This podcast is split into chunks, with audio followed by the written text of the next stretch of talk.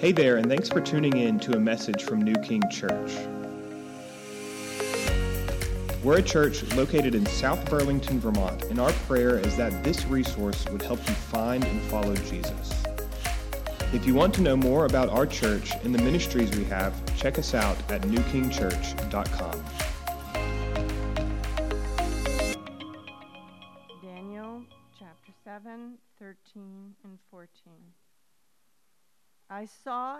night visions, and behold, with the clouds of heaven, there came one like a son of man. And he came to the Ancient of Days and was presented before him. And to him was given dominion and glory and a kingdom that all peoples, nations, and languages should serve him.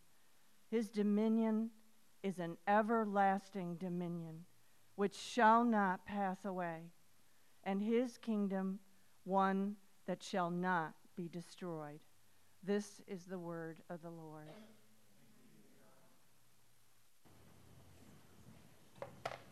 Morning.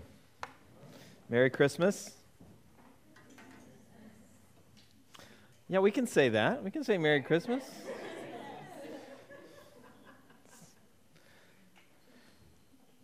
Well, I um, if you've been around New King for a little while, you know that one of our values here is depth. And we talk about um, a depth of study produces a depth of soul. If we skim across the surface of the scriptures, then we will have shallow souls. And we, um, so we dive deep here at New King, or we do our best to. And this is a sermon that on the one hand, you could look at it and say it's simple. It's focused on the gospel, it's focused on what Jesus has accomplished in his coming to earth and dying in our place and being raised from the dead. Um, but in another way, you look at this and you say, yes, it's simple in that it's focusing on what Jesus accomplished in the gospel, but it's also deep. We're going to dig a lot. Uh, so there's a lot of scripture today. I'll just go ahead and kind of warn you about that. I'm going to read them, though, from the screen so that you're not having to constantly flip if you don't want to do that. And if you would like, you can always go back and re listen uh, online if you want to find all of the references, if you, if you can't get them down and you want to. Um, but I want to kind of give you that heads up. This is all going to spring from this passage that we just read in Daniel chapter 7 and come back to it in the end. And um, so pray with me one more time and let's ask the Lord to be our teacher this morning. Oh Lord, we do want to see you more clearly. We want to worship you with all of our hearts. And so we ask, Lord, would you come, Holy Spirit, would you come and fill me and be in my mouth and help me to rightly divide your word? And Lord, help us to be discerning hearers who hear this and receive the truth. And Lord, would you help us to see you in a more full, in a more robust way today? And, and, and to come away from here more in love with you, more appreciative of this gospel, and worshiping you as a result of what we've seen. And so we ask it all in Jesus' name. Amen. So today, we are looking at this title for Jesus, Son of Man. Last week, we looked at Son of David.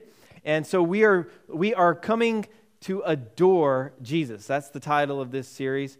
Oh, come, let us adore him. We want to see who he is and appreciate all that he's done. And last week, we looked at this title, Son of David. And today, we're looking at the title, Son of Man. And there, there is so much packed into that title, Son of Man. It's actually the title that Jesus uses most often to describe himself. And it's interesting because other people don't.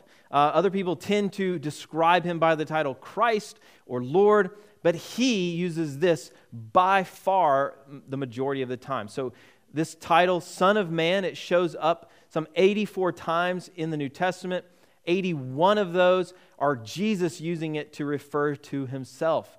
And so when he says Son of Man, what's he talking about? Well, in biblical literature, when you see something that says a son of, then it means that they're a type of that thing. So when you see sons of the prophets, it is a prophet that it's talking about. It's someone who is one of the prophets. And so when you see a son of man, it's talking about one of the humans. And so when Jesus says son of man, he is referring to his humanity. He's referring to the fact that he is a human. But there's more to it than that. He is also referencing a very famous story that all Jewish children would have grown up hearing and learning about. And it's the story that we just heard a piece of read in Daniel chapter 7, where Daniel has this dream.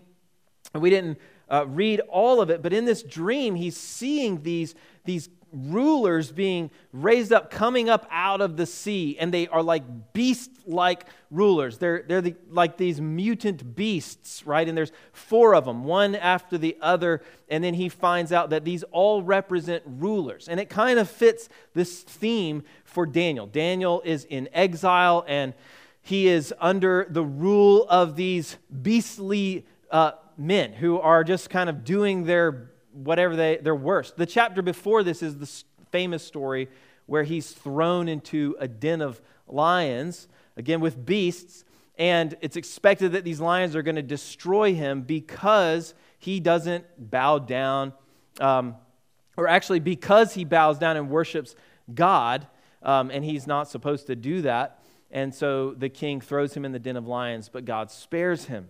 And so you have these these people, these rulers, raising up and acting like wild animals, doing whatever.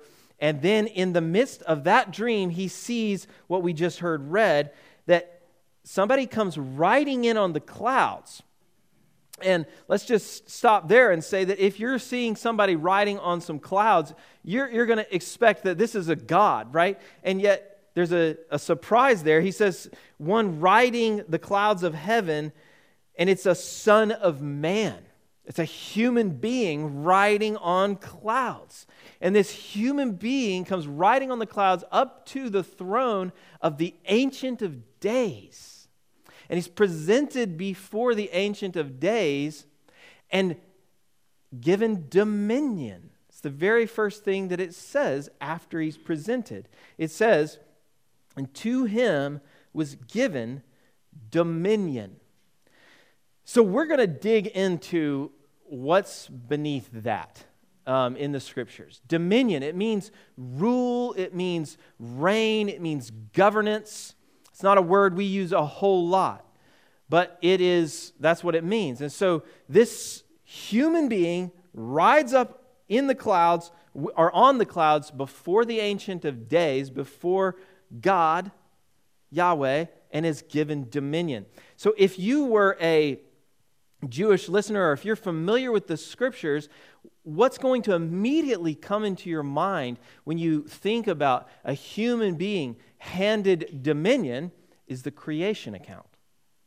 And so, in the creation account, here is what we find. We'll read this together in Genesis chapter 1, starting in verse 26.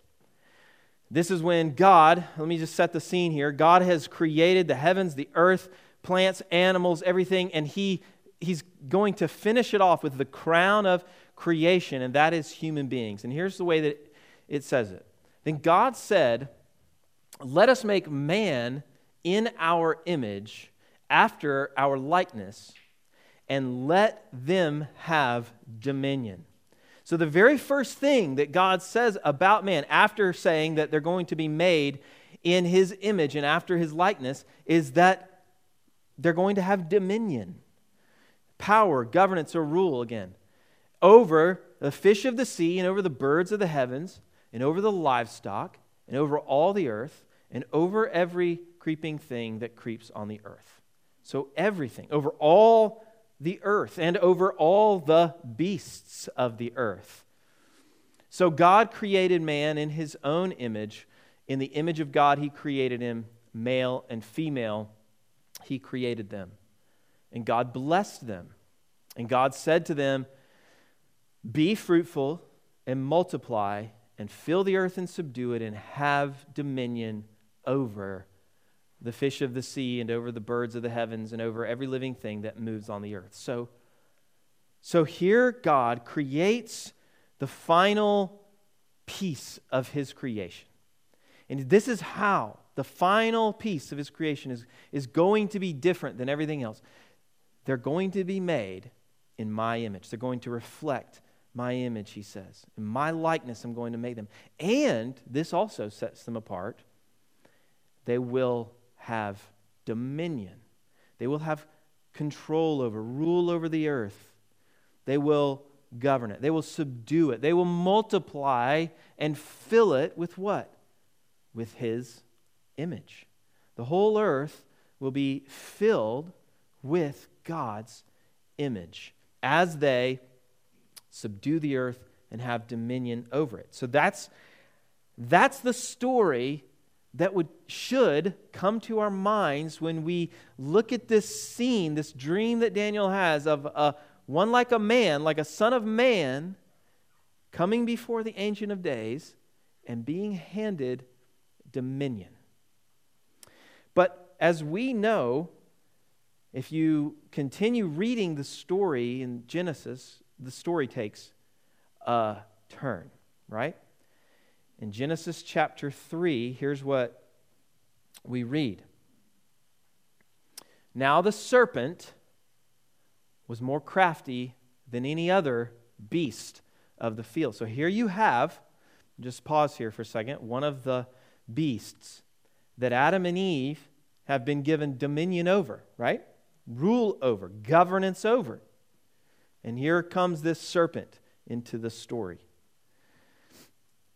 And says to the woman, Did God actually say, You shall not eat of any tree in the garden? And so here comes this serpent slithering into the story and speaking deception and trying to get the humans, the crown of creation, to disobey their creator. To listen instead of to the voice of God, to listen to his voice.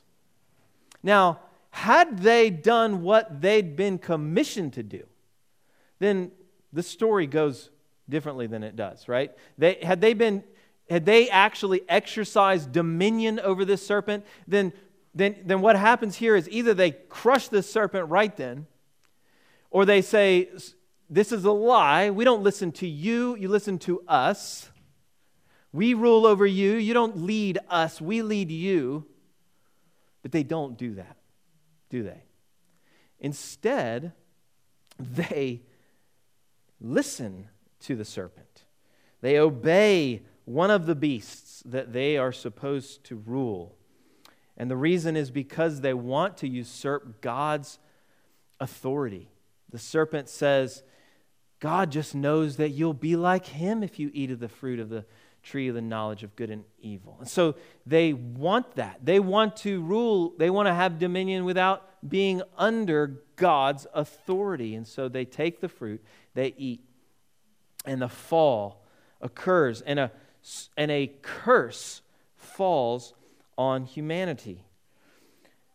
But the Bible tells us, as we continue reading on in the story, that there was more going on here than just a snake, that, uh, than this beast that was, you know, speaking lies. We find out in Revelation 12 9, for example, it says, And the great dragon was thrown down, that ancient serpent who is called the devil and Satan, the deceiver of the whole world. So, what we find as we continue reading is that there are unseen forces of evil, to use Ephesians 6 language, there are unseen forces of evil at work in the world. And that's what was going on with this serpent in Genesis 3.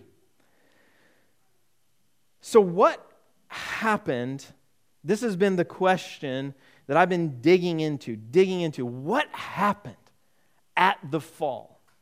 What was really lost at the fall. Because if we can't understand that, then we can't fully appreciate the gospel, can we? Because the gospel is more than just your sins forgiven. It's far more than that. It's, it's far deeper than that, far more glorious than that, far more mysterious and beautiful and wonderful and glorious. It, it is the restoration, the redemption of all that was lost. And so we need to understand what was lost, don't we? We begin to see more of this in the very next story in Genesis. So after the fall, the very next story, it says that Adam and Eve have two sons, Cain and Abel. And Abel is the obedient son. He does as the Lord desires. And then Cain is the disobedient son. And the next thing we hear in the story is that God is coming to Cain, warning him that sin is crouching at the door. Isn't that an interesting language? It sounds like an animal, right? It's crouching at the door, and its desire, God says to him, its desire is for you, but you must rule it. There's this language of dominion again. You must not let sin rule over you, but you must rule over it. But here's what we find happens He doesn't rule over it, and he murders his brother Abel, the obedient son. Sin takes dominion of Cain, and now Cain, the son of disobedience, does exactly what Ephesians 2 2 says. Let's look at that one together. Ephesians 2 2 says, He follows the prince of the power of the air, the spirit that is now at work in the sons of disobedience. Now, let me point something out here. When Adam and Eve sinned, that Satan's um, influence was outside of them. He has to come to them and speak to them from something outside of them through a serpent. Now, Cain, it says sin is crouching at the door and its desires to rule over you. Now, sin is entering in, is the spirit that is at work in the sons of disobedience. And so the son of disobedience murders the son of obedience. Another picture, we see these pictures over and over and over again of the gospel. And we begin to see a little bit more fully what was really lost at the fall. And what was lost at the fall was by humanity's disobedience to God, by their sin, they gave over dominion to Satan. They handed it over to him. They, in fact, they came right up underneath his authority and rule. And their sin gives him legal claim over them. And we're going to read about that as we, as we go on. But, essentially, at the fall, human beings abdicated their God given authority over the earth to rule over the earth. They gave it over to the serpent. It says in 1 John 5:19 that the whole world lies in the power of the evil one. The whole world. Remember when human beings were given dominion, it said that they would rule over the whole earth, over the, all of the animals, and over the whole earth. And now the whole world lies in the power of the evil one. And in Luke 4, the account, Luke's account of Jesus being tempted in the wilderness. Here's what we read that Satan tempts Jesus with. It says, And the devil took Jesus up and showed him all the kingdoms of the world in a moment of time and said to him, To you I will give all this authority and their glory, for it has been delivered to me. And I give it to whom I will. Now, who delivered all of the authority to rule over the earth but Adam and Eve? And it was theirs to give away, and they did. And so here, Satan, that serpent, the deceiver of the whole world, comes and he tempts Jesus with a shortcut. Jesus has come to restore, to take back the dominion. And here's what Satan says You bow down and worship me, and I'll go ahead and give it to you all. You don't have to go to the cross, you don't have to do any of that stuff. I'll give it to you right now. And he says, No. He will not do it. And so we learn as we read on that to sin against God is to come under the dominion of the devil. Had Jesus worshiped him right then, he would have come under his dominion. He would have been under the domain of Satan. But he didn't do it. 1 John 3 8. It tells us that whoever makes a practice of sinning is of the devil. For the devil has been sinning from the beginning. The reason the Son of God appeared was to destroy the works of the devil namely sin. Right? So, so what this says is that when we sin, when any of, of us sin, we are aligning ourselves with the devil. We're saying, we're in agreement with you. We, we will rebel along with you. We will come into alignment with this domain of rebellion, this domain of darkness. But Jesus, the Son of God, appears, why? To destroy the works of the devil. And that's what we're going to spend the rest of the time looking at. How did he do that? How did he destroy the works of the devil? How did he undo this massive mess? Right? And so we're going to see how he dismantled the domain of darkness one piece at a time. The first thing that we see that Jesus did in coming as a son of man and coming as a human being the first thing he had to do was to withstand Satan's power, to refuse to give away what was given to him by God. So, in the same way that Adam and Eve were tempted by Satan's power, the power of deception, Jesus too is going to go through the same test. We read about this in Mark. In Mark's gospel, he tells it this way it says, The Spirit immediately drove him, Jesus, out into the wilderness. And he was in the wilderness 40 days, being tempted by Satan. And he was with the wild animals, and the angels were ministering to him. Isn't that an interesting detail that Mark throws in there? He was with the wild animals, he's with the beasts. Right?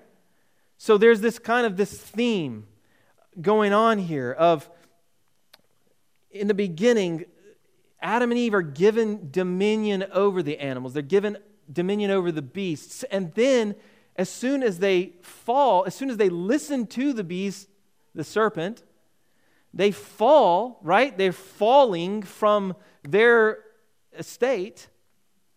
And now they begin to act like Cain in a beastly way, right? sin causes these human beings to act like beasts. And then, you know, we fast forward back into Daniel, and Daniel is seeing these, these rulers being raised up that are, that are all these, these crazy looking beasts, right? There's people acting like beasts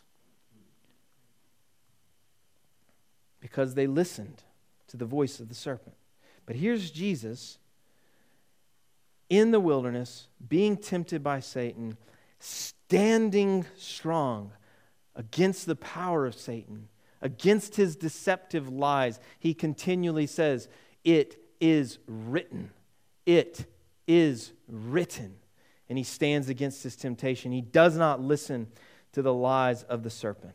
He never abdicates his rule to the devil. And as a result, he can say this in John 14 30. He says, I will no longer talk much with you, for the ruler of this world is coming. He has no claim on me. He has no claim on Jesus. You see, had Jesus listened to Satan's voice in the wilderness, had he ever sinned, then Satan would have claim on him. But he never sinned. He never obeyed the voice of the serpent. He always obeyed the voice of his father. And so Satan had no claim on him. And so he stood beneath Satan's power, refusing to listen to his voice. The second thing that we see Jesus do in order to dismantle this domain of darkness is he goes out and he takes dominion, just as Adam and Eve had been commissioned to do but failed. So he goes out. We see in the very beginning of his ministry, he begins his public ministry proclaiming um, in Mark 4:17, "Repent, for the kingdom of heaven is at hand." He's establishing his kingdom on the earth. And so he's going proclaiming the good news of this kingdom, and he is taking dominion everywhere he goes. How's he doing that? We see him forgiving sin. We're going to talk more about that as we go. But as he forgives sin, what is he doing? He is releasing the ability for Satan to have a claim on people. He's taking dominion. We see him healing sickness. What is sickness? It's the result of sin and the fall. He's undoing it. We see him actually casting demons out of people. He is removing them. He's saying, You get out of this person. You get out of this person. He is actually taking ground everywhere he goes. Jesus is taking dominion. He takes dominion through his disciples. We read in Luke 10 17 through 19. It says, The 72, these are 72 disciples that he'd sent out on a mission trip, essentially.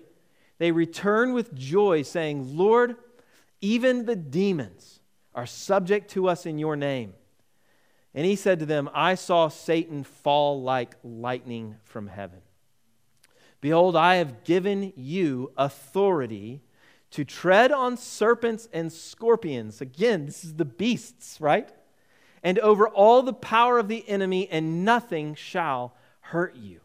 So we see the beginning of Jesus restoring to humans what was lost, but it's just the beginning of that picture being shown there. So they're going out. They have authority. His disciples have authority to, to take dominion from the demons.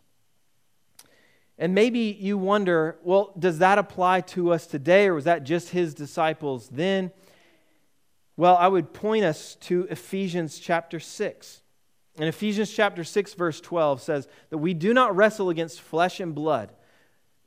This is not about taking dominion from people, okay? But against the rulers, against the authorities, against the cosmic powers over this present darkness, against the spiritual forces of evil in the heavenly places. Now, how is it that Christians could wrestle against these spiritual forces of evil had they not been given the authority to do so? You can't wrestle against one that you're under, right? Because those who are under the domain of darkness, the domain of darkness has full sway. We just read that, right? The spirit that is at work within the sons of disobedience. Well, this is different. Now we are not under the domain of darkness. We have been given, Christians have been given authority and dominion over the powers of darkness. It says in Revelation 12 11, we're going to get a glimpse of how this all happens. Revelation 12 11. The accuser of our brothers has been thrown down. That's Satan, who accuses them day and night before our God. Remember, sin gives Satan claim over someone. And here we're beginning to understand, to get a little bit more of a picture of how that works. Apparently, the accuser could go before God and accuse, right? Condemn. This person has broken your law. They deserve death. But something happens. The accuser has been thrown down, we read. This accuser who accuses night and day. In John 12 31, this is what Jesus says Now is the judgment of this world. Now will the ruler of this world be cast out.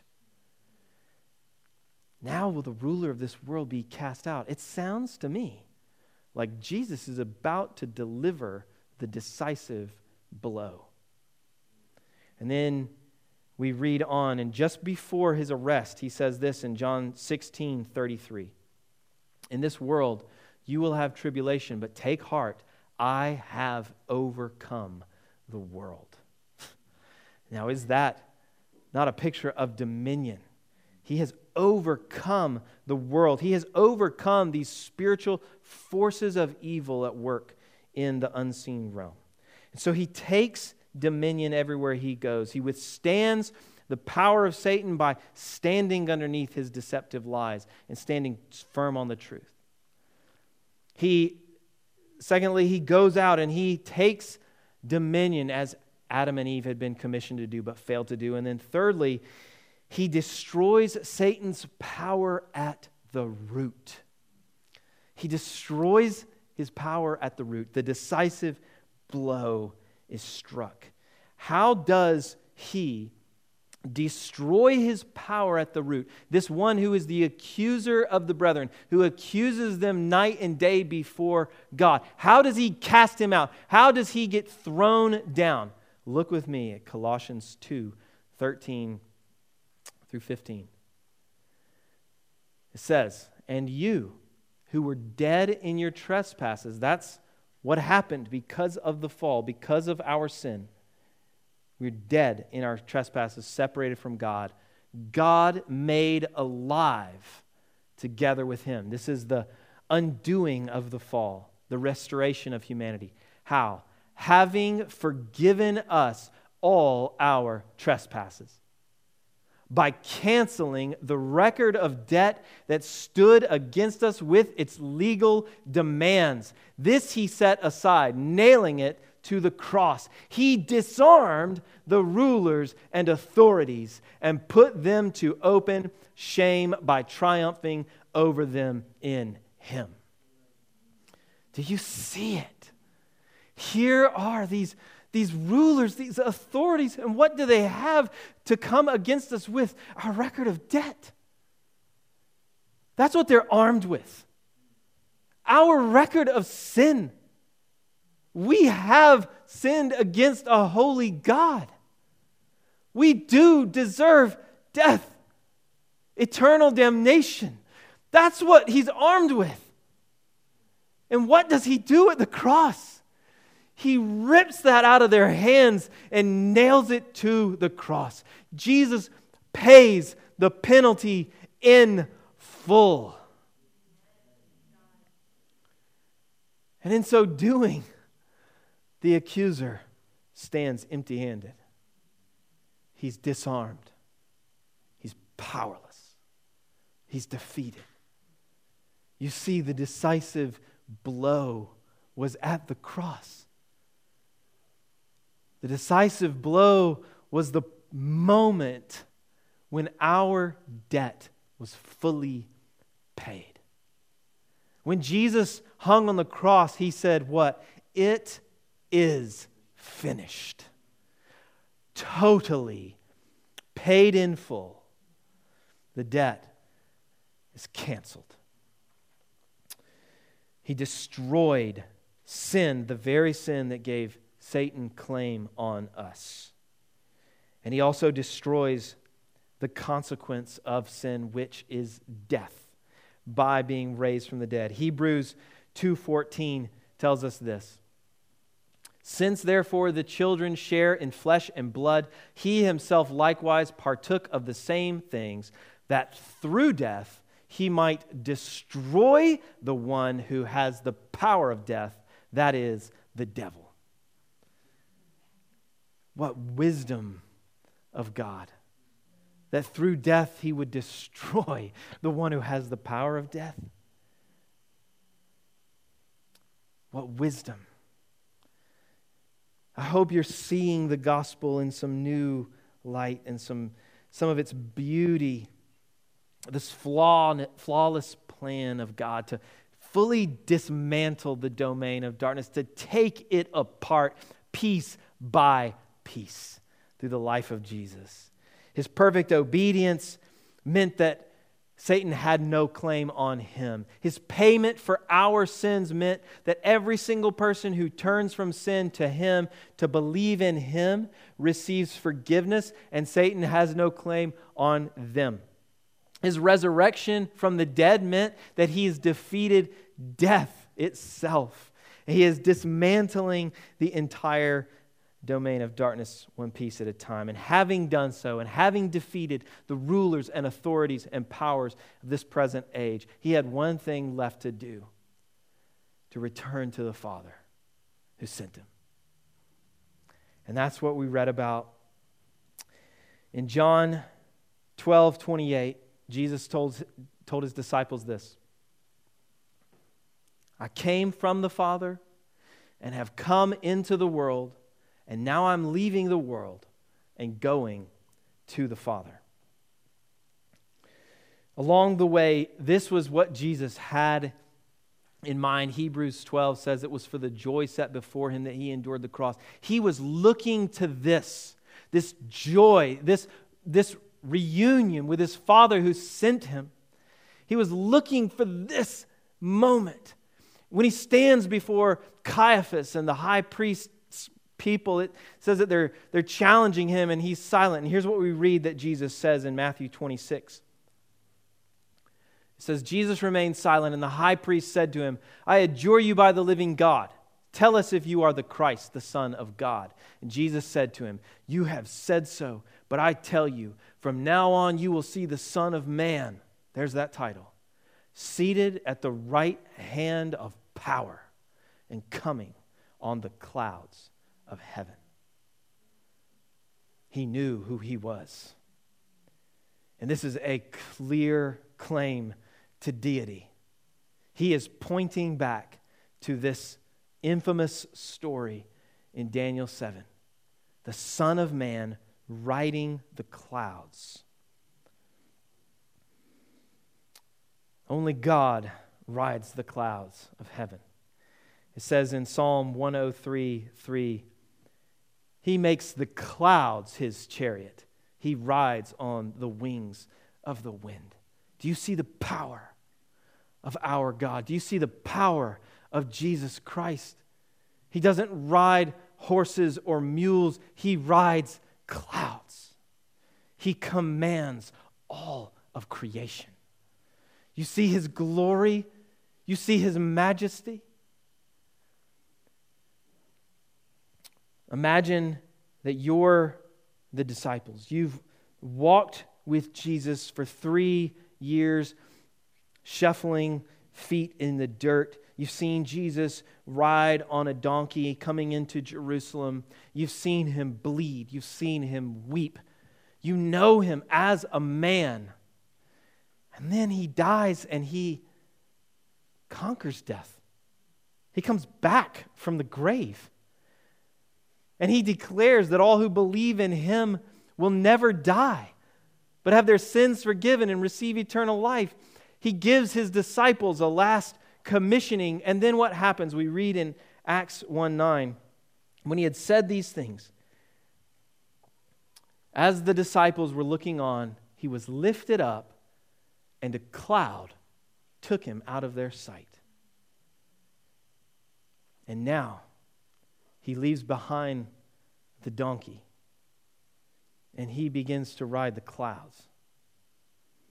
And he rides the clouds out of their sight. They can't see what happens next.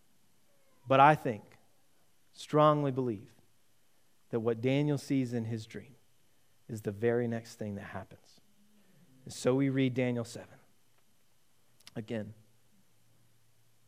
I saw in the night visions and behold, with the clouds of heaven, there came one like a son of man. And he came to the Ancient of Days and was presented before him. This is the language of someone who's been sent on a mission and returns with report. And to him was given dominion and glory and a kingdom that all peoples, nations, and languages should serve him. His dominion is an everlasting dominion which shall not pass away, and his kingdom one that shall not be destroyed. This story can never take a sad turn. It is an everlasting dominion. Hallelujah. And who has it? One like a son of man. God, in his wisdom, restores back to humanity what Satan stole in the beginning. What glory, what wisdom. This is the gospel. And so, as the representative of a new humanity, he's, he's comes up on the clouds. He's presented before the Ancient of Days, Yahweh Himself. He is accepted, more than accepted, exalted. He's told to sit at his right hand. Through death, he has defeated the one who had the power of death. As we keep reading in Daniel 7, in verse 18, I don't think I have this one. I do. Here's what we find out happens. But the saints of the Most High shall receive the kingdom and possess the kingdom forever, forever, and ever. Jesus restores the dominion of all of creation to humanity, and then what does he do? He hands it over to the saints of the Most High. He hands it over to his bride, to the church. This is glorious, church we are going to inherit and have. We have already, we do not yet see it in its fullest, but we have received the kingdom of heaven. And we will inherit the rule of the earth. We get another glimpse at what's happened here in Psalm 110. Psalm 110 says, and I think this is exactly what happened when he was presented before the Ancient of Days. The Lord, that capital letters Lord, that's Yahweh. That's the Ancient of Days. The Lord says to my Lord, Sit at my right hand until I make your enemies your footstool. The Lord sends forth from Zion your mighty scepter, rule in the midst of your enemies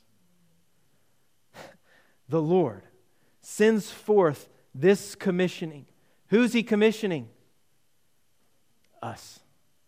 He sends this commissioning out rule in the midst of your enemies. Christian, do you still live in the midst of the domain of darkness? Yes, very much so, right? Satan is still very much at work in this world. But the decisive blow has been struck. Satan has no claim on you who have been forgiven. You are not under his power, not under his domain to do his bidding. Do not let sin reign in your mortal bodies to obey its desires. You have the power of the Spirit of God in you to put sin under your feet. You have the power of the living God, the Spirit of the living God in you, that you might reign over sin, that you might reign over all the power of the enemy, to trample under feet serpents and scorpions and all the power of the enemy. And you have been commissioned to do what? To go and take dominion for the kingdom of God. What was Jesus' commissioning to his disciples? Go, make disciples, make more of yourselves. What does that sound like? Genesis 1. Go, be fruitful and multiply and fill the earth, subdue it, and take dominion. We, church, have been given this commissioning to go and further the kingdom of God, to advance the domain of Christ on the earth. Under his authority, we've been given authority. And how do we advance this kingdom? By proclaiming the good news, by sharing with everyone that we know that the king has come. He has dealt the decisive blow to the serpent. It's over. It's done. We know how the story ends, but there is still time for people to repent, to turn from their sins and believe in Jesus Christ, to be transferred out of the domain of darkness into the kingdom of the beloved Son before he returns coming on the clouds and crushes his enemies under his feet. There is still time for people to repent and to join his kingdom. It's good news, is it not, church? And so we go. We help as many people as possible find and follow Jesus in our workplaces, in our families, in our circle of friends. We help them to find and follow Jesus because one day, one day very soon, every knee will bow and every tongue will confess to the glory of God the Father that Jesus Christ is Lord. Let's pray.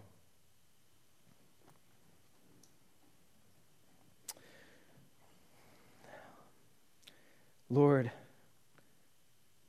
conquering Lord, glorious Lord, we bow ourselves before you. We humble, we prostrate ourselves before you, Lord. You are powerful. You are wonderful. It's, it's hard for us to imagine, Lord, that you would die for us, to restore what was lost, to redeem what was broken. Oh, Lord, it is so good to get a glimpse of your glory.